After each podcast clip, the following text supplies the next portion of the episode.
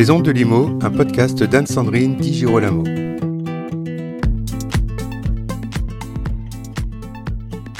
Bonjour, notre invité aujourd'hui c'est Jean-Marc Taurelion, président de la FNAIM et bien sûr syndic.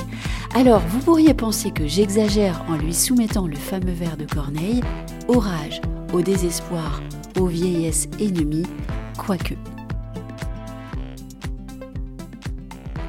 Jean-Marc Taurelion, bonjour, vous êtes président de la FNAIM, vous avez longtemps pratiqué le métier de syndic, donc si vous voulez bien, on va parler vrai. Je me permets d'emprunter à Corneille un vers fameux, et je vous le soumets, aux rages, au désespoir, aux vieillesses ennemies. On va peut-être évoquer la rage, ou en tout cas la colère des syndics. Sur le titre tout d'abord, est-ce qu'il faut repartir sur la question de la protection du titre ? Est-ce qu'on peut parler impunément de néo-syndic, pour être plus clair ? Non, on ne peut pas parler impunément de néo-syndic. L'objectif de la protection de la dénomination de syndic, c'était de faire en sorte que cette notion de tiers de confiance qui répond à une législation précise et à des obligations précises et des engagements précis euh, puisse être reconnue. Et euh, moi, je, je milite pour que le syndic soit véritablement un tiers de confiance. Au fond, la loi, qu'est-ce qu'elle a dit ? Elle a dit que nous étions des tiers de confiance. Ça se mesure d'ailleurs à certaines obligations nouvelles, peut-être qu'on en parlera. Mais est-ce que le client nous, nous considère comme aujourd'hui un tiers de confiance ? Oui et non, en tout cas pas pleinement. Et la rage des syndics, pour prendre donc euh, mmh. le premier mot de ce vers, la rage des syndics, elle est peut-être dans cette frustration que nous ressentons tous au regard du niveau d'exigence de ce métier, oui. de ne pas avoir une reconnaissance de nos clients à la hauteur de ce qu'est un métier qui gère finalement dix millions de logements en France, sur une loi qui date de dix-neuf cent soixante-cinq, même si elle a été réformée, et sur un modèle qui, par ailleurs, s'exporte et qui a fait la démonstration euh, de sa pertinence. Mais confiance, je crois que vous avez dit un mot important. On va parler maintenant de la fiche d'information sur les tarifs qui est désormais euh, imposée aux syndics, alors même qu'elle ne reprend que des informations tarifaires déjà énoncées au contrat, qui lui-même est établi sur un modèle. Est-ce qu'elle sert à quelque chose, cette fiche ? Ou à quoi sert-elle ? La réalité, c'est que, euh, pour avoir assisté aux discussions au sein du oui. C N T G, même si on ne peut pas tout dire, parce que normalement, on ne peut pas tout dire, mais euh, l'objectif de la D G C C R F, qui est quand même à l'origine aussi de cette euh, modification, c'était de donner, euh, d'une façon synoptique, synthétique, précise, une capacité euh, à l'instant de pouvoir comparer les prestations pour accentuer je, l'efficacité d'une euh, éventuelle mise en concurrence. On s'est prêté au jeu, pour être franc, on s'est prêté au jeu parce que la mise en concurrence, quand on est un libéral et quand on aborde ce métier, on ne peut pas euh, l'esquiver, en tout cas on ne peut pas euh, considérer que c'est anormal. En revanche, ce qui peut euh, paraître toujours euh, curieux, c'est cette volonté de l'État ou du législateur d'imposer euh, cette mise en concurrence indépendamment de la volonté réelle des parties. Et je crois que cette erreur, elle est fondamentale de la part du législateur. Pourquoi ? Parce qu'on raisonne sur une valeur qui est la valeur de la propriété, qui est une valeur affective et qui est une valeur très forte pour les Français. Et à partir du moment où ils ont accordé leur confiance pour gérer cette valeur, en tout cas pour gérer le cadre dans lequel ils détiennent cette valeur, je pense qu'on ne peut pas leur imposer du jour au lendemain, d'une façon artificielle, j'allais dire automatique, j'allais dire froide, cette mise en concurrence. Parce que la relation que nous avons, notre qualité de syndic vis-à-vis de nos copropriétaires, ce n'est pas une relation de cette nature. Elle n'est pas indifférente. On y reviendra peut-être sur les, les outils, mais elle n'est pas indifférente. Je me suis battu dans le cadre de la, des ordonnances sur la copropriété pour que le défaut de mise en concurrence par le conseil syndical, volontaire ou involontaire, n'entache pas oui. la validité de nos contrats. Il n'y a pas de réelle sanction. Il n'y a pas de, il y a pas, il y a, enfin, il n'y a pas de sanction. Et parce que, malgré tout, à un moment donné, a été compris par le législateur que, dans un rapport de droit privé, qui concerne la propriété privée, l'État est déjà suffisamment intervenu, indépendamment de la volonté des parties, pour euh, ne pas, euh, j'allais dire, intervenir sur la relation de confiance entre le syndic et nos copropriétaires. Mais on va quand même revenir à la réalité des cabinets, puisqu'on lit sur les réseaux sociaux, à propos de cette fiche, que c'est une charge supplémentaire de travail, qu'elle est trop lourde et qu'elle est injustifiée. Économiquement parlant, on fait comment ? Parce que pas, alors, je... c'est une obligation qui s'ajoute à beaucoup d'autres. Oui. En fait, c'est plutôt un sentiment de ras-le-bol par rapport à des obligations qui s'ajoutent, qui s'ajoutent, qui s'ajoutent. Le ras-le-bol vient du fait que, derrière la perception de cette fiche synthétique, on y voit toujours euh, une volonté de défiance du législateur. Après, honnêtement, elle n'a pas posé problème dans son principe vis-à-vis des syndicats professionnels qui l'ont négocié. Pourquoi ? Parce que c'est vrai que la, la complexité éventuellement de la lecture même d'un contrat type, elle peut être réelle et qu'on a tout à gagner à une réelle transparence. Je crois qu'on ne perd, euh, on perd jamais son crédit à être transparent sur ses prestations. Après, je crois aussi pouvoir dire que nos systèmes sont capables de sortir en automatique cette fiche synthétique. Donc, euh, en tout cas, il le faudra. Donc, au fond, euh, euh, voilà, oui, c'est une, euh, c'est une charge supplémentaire, mais dans le monde actuel, tel qu'il existe, dans le consumérisme actuel, dans la confiance que nos clients euh, souhaitent nous accorder, la transparence ne nuit pas. Donc, positivons. Oui. On passe quand même au désespoir. On, on remercie Corneille hein, pour la phrase. Euh, parce que le mot est peut-être un peu fort, mais tout de même, les cabinets de syndic ont une peine folle à recruter. Que proposez-vous pour susciter dans les écoles des vocations de gestionnaires de copropriété ? Alors, euh, vous avez raison, parce que euh, j'ai fait récemment un tweet sur les réseaux sociaux qui a eu euh, beaucoup, beaucoup, beaucoup de succès, où j'ai expliqué qu'il allait falloir qu'on se remette en question pour euh, mettre nos salariés en situation de confort, ou en tout cas que ce métier soit mis en situation de confort compte tenu des problèmes de recrutement que nous avons et qui sont... Euh, presque dangereux même pour l'avenir de notre profession. Euh... Et donc des clients, des copropriétés. Oui, et des oui. clients et des copropriétés. Surtout peut-être. Oui, oui enfin même de nos entreprises, oui, parce que nous oui. sommes des entreprises de services au logement. Et donc euh, je pense que les vocations, on les a, mais à une condition, c'est que ce métier ne soit pas un sacerdoce. Or, il a pas, c'est-à-dire au fond euh, qu'il ne soit pas réservé uniquement à ceux qui ont euh, profondément la foi en ce métier et qui sont des passionnés. Si ce métier est réservé uniquement aux passionnés, qui sont capables à ce moment-là d'accepter beaucoup de choses, on ira vers un échec.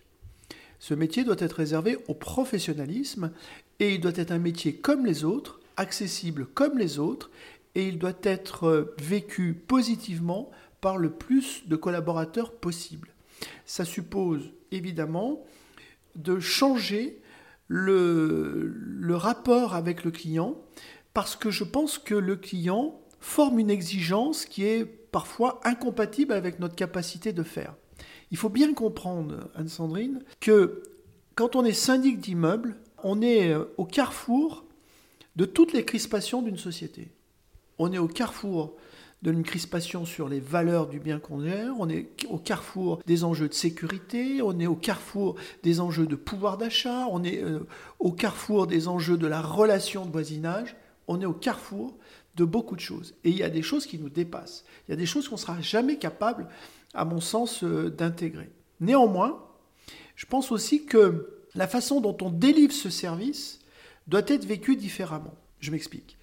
Je pense qu'on a beaucoup cultivé, même si ça peut vous choquer, la compétence juridique de nos collaborateurs au détriment d'une certaine compétence de la compréhension de nos clients et une compétence technique propre au bâtiment. Oui, mais l'enjeu climatique le montre de toute façon. Ah. Ce sont les rénovations énergétiques qui vont être importantes, donc la compétence technique. Donc ça, c'est un des exemples. Oui. Mais au-delà de ça, ce que souhaite le copropriétaire, c'est une forme d'immédiateté dans des oui. solutions opérationnelles qu'on lui apporte sur des problèmes techniques de son immeuble. Ce qu'il souhaite également, c'est une transparence dans la valeur ajoutée mmh. que nous lui apportons. Mais ce qu'il souhaite également, c'est euh, un service qui soit de plus en plus perceptible et... Euh, tangible, et, visible. Voilà, et prégnant. Je crois qu'il y a... On est, on est au carrefour entre... le fait d'être au plus près de nos copropriétaires au quotidien et le fait d'avoir des grands rendez-vous type Assemblée Générale qui, à mon avis, euh, devront être totalement revus. Nous avons euh, évidemment un enjeu sur la rénovation énergétique. Il est considérable. Il est considérable parce que nous allons devoir l'expliquer et tenir les promesses que nous allons devoir, euh, j'allais dire, exprimer au travers des travaux que nous allons faire voter. Et cette compétence-là, il faut euh, à la fois la cultiver dans nos collaborateurs, la cultiver avec nos fournisseurs et la cultiver avec nos copropriétaires.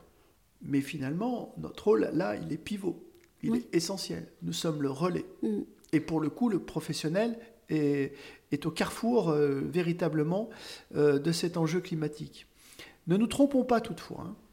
C'est que euh, nos clients sont euh, aussi, euh, j'allais dire, par ailleurs citoyens, et ils ont euh, leur propre compréhension de ces enjeux-là, et euh, ces enjeux peuvent être... Euh, enfin, il peut y avoir une compréhension qui diverge, selon qu'on a quatre-vingts ans ou selon qu'on a quarante ans dans l'immeuble, selon qu'on soit bailleur ou propriétaire occupant, selon qu'on soit primo-accédant et déjà avoir remboursé son prêt.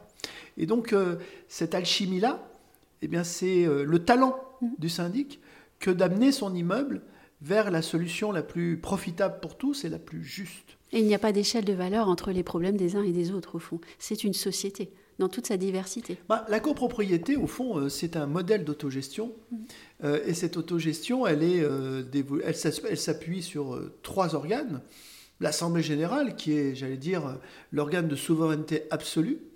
Euh, le Conseil syndical, dont le rôle a beaucoup dévié au fil du temps, parce que d'un organisme de contrôle, il est quasiment passé à un organisme d'autogestion, et le syndic, qui est au fond l'exécutif de cette copropriété, et qui se doit de la, de la mise en œuvre, mais qui n'est pas un exécutif passif. Et c'est toute la difficulté de ce métier.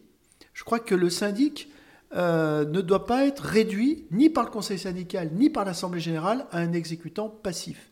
Et le syndic ne doit pas accepter d'être un exécutant passif. Et cette proactivité, il doit la démontrer dans son professionnalisme. Et elle doit être acceptée et reconnue. Moi, je considère qu'aujourd'hui, on a abaissé le syndic au regard de cette, de cette capacité qu'il a normalement euh, de, d'être beaucoup plus euh, proactif dans son immeuble et en situation, j'allais dire, d'amener des solutions. Il ne doit pas se réduire à la volonté du conseil syndical. C'est plus facile à dire qu'à faire, hein. Vous parlez d'abaisser. La mauvaise réputation du métier euh, est très souvent reprise dans les médias et c'est un vrai marronnier. On parlait tout à l'heure des crispations de la société et les médias, les grands médias, se font parfois un immense plaisir de reprendre euh, le sujet du, du, du syndic bashing. Qu'est-ce qu'il faut faire ? Est-ce qu'il faut faire, au-delà d'un, d'un film, hein, je dirais, est-ce qu'il y a un vrai travail de lobbying et de valorisation du métier auprès des médias et des journalistes ou pas ? Moi, j'ai coutume de dire que la France ne nous aime pas, mais nos clients nous aiment. C'est-à-dire que euh, quand on mais a... Les posé... clients lisent quand même. Ouais, les oui. clients lisent. Mais finalement, nous, on a fait un sondage à la Fédération nationale de l'immobilier et euh, on s'est aperçu que le, le critère de satisfaction, très satisfait ou satisfait de ce syndic, il est à soixante-cinq pour cent. Quand on connaît l'échelle, l'échelle un petit peu de, de satisfaction, soixante-cinq pour cent, c'est moyen. Parce que la, la, la bonne échelle, c'est d'être au-delà de soixante-dix pour cent. Néanmoins... Et contrairement à ce qu'on a pu penser, euh, ce, cette moyenne-là, elle est plutôt intéressante, d'autant que suivant les régions, elle monte à quatre-vingt-cinq pour cent. Et ce dont on s'est aperçu, c'est que la satisfaction du syndic, elle était croissante dans les villes moyennes et en milieu rural, elle était décroissante en milieu urbain.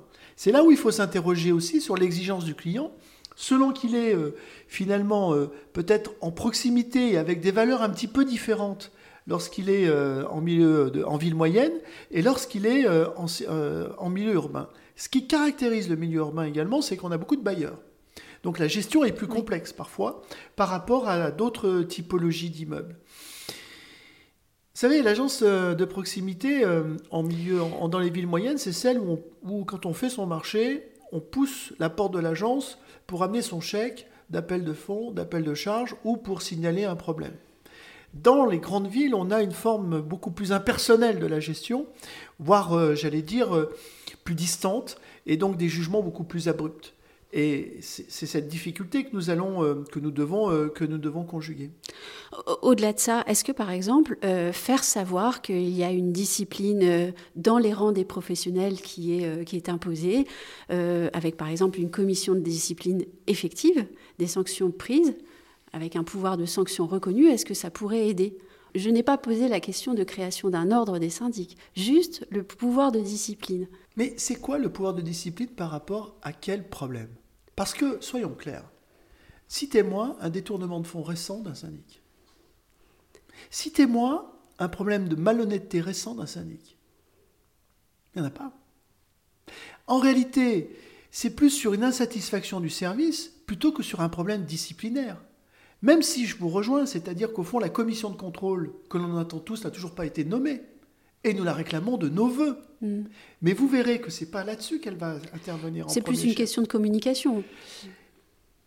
c'est, c'est, c'est aussi, enfin, encore une fois, euh, euh, je pense que c'est la communication, ça serait tellement facile. Je pense que c'est euh, euh, une justification euh, en profondeur de notre valeur ajoutée, liée aussi à la façon dont euh, nous délivrons notre service. Parce que quoi qu'on en dise, je pense qu'on est perfectible sur un certain nombre de domaines. Et je vous donne lesquels.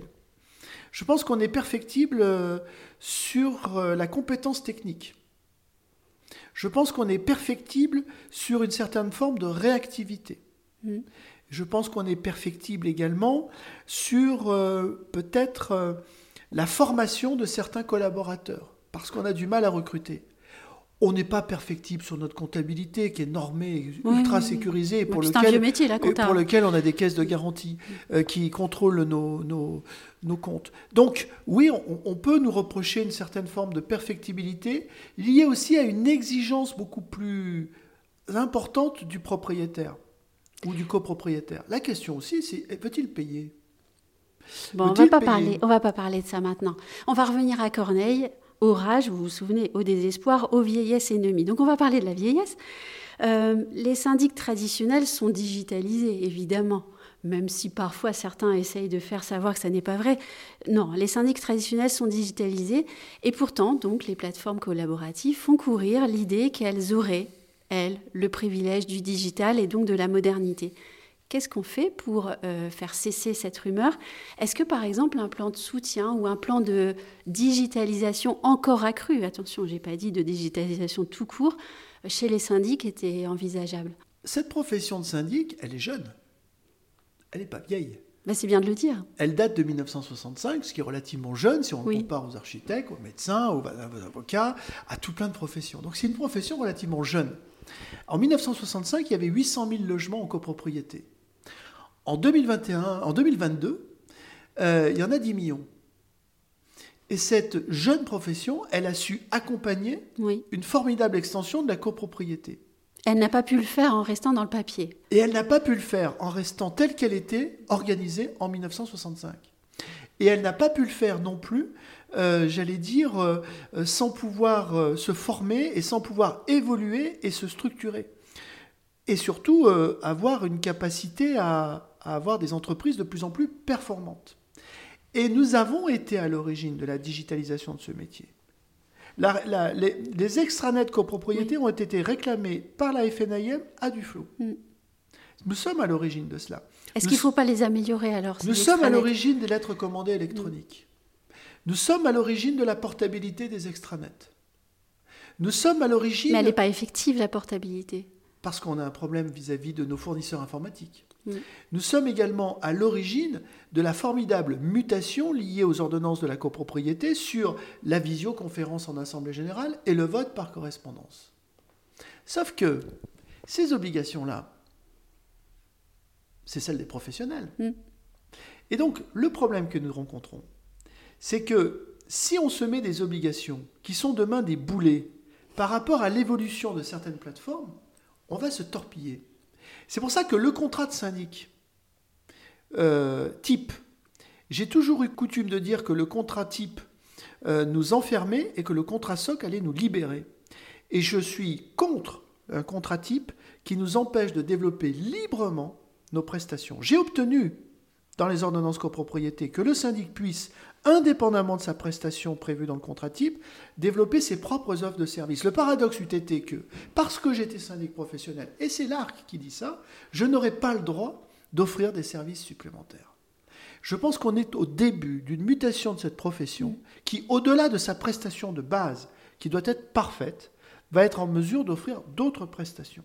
On est tous au début de quelque chose et d'une nouvelle ère. Alors, je n'ai pas fini sur la digitalisation. La digitalisation, elle doit partir des deux côtés. Il faut que le client la comprenne. Sache l'utiliser. Sache l'utiliser et qu'elle remplisse son objectif. Et son objectif, c'est quoi, au fond, la digitalisation ? C'est d'évacuer un certain nombre d'informations, voire même un process de décision, pour permettre à cette assemblée générale de se concentrer sur les décisions qui sont importantes et qui, sont, qui ont trait notamment à l'entretien de l'immeuble, euh, à sa rénovation énergétique et euh, à, sa, à, ses, à, sa, à la façon dont elle conçoit euh, son évolution. Moi, je suis, euh, je suis euh, vraiment euh, soucieux de cela parce que la législation, elle a encombré nos ordres du jour de toute une série de questions qui rendent ces assemblées générales fastidieuses. Et les outils que nous devons mettre en place doivent permettre, euh, j'allais dire, une pré-information mmh. nécessaire aux copropriétaires pour, pour qu'au moment où ils s'expriment en assemblée générale, euh, on n'est pas à, presque à refaire le débat, c'est-à-dire qu'effectivement, on conclut un travail amont. Pour cela, il, faut, euh, il nous faut du temps, il nous faut des moyens, euh, il faut une nouvelle forme de, de gestion. Mais euh, le vote par correspondance risque de modifier mmh. également beaucoup la faculté d'expression de nos copropriétaires, et elle nécessite justement euh, une réelle information avant de s'exprimer par mmh. correspondance, parce que c'est difficile au fond, oui. sur une simple résolution technique, oui. de prendre position. On pourrait demander par exemple au syndic de rédiger une note d'intention. On peut demander au syndic de rédiger une note d'intention, on peut même demander au syndic par visio de faire une pré-information oui. euh, sur euh, des dossiers importants, par exemple la rénovation énergétique où on engage vingt ou trente mille euros par lot.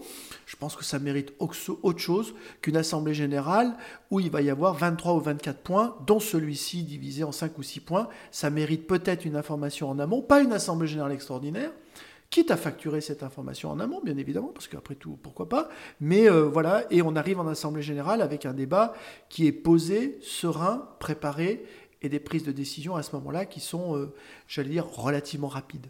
On fait donc confiance aux syndics et à leur créativité et à leur professionnalisme. Oui, à condition que le cadre juridique qu'on leur impose le permette. Ça, nous, ça ne nous empêche pas, Anne-Sandrine, d'avoir une vraie réflexion sur la façon dont on doit mettre demain nos collaborateurs en situation de confort pour les garder et les conserver.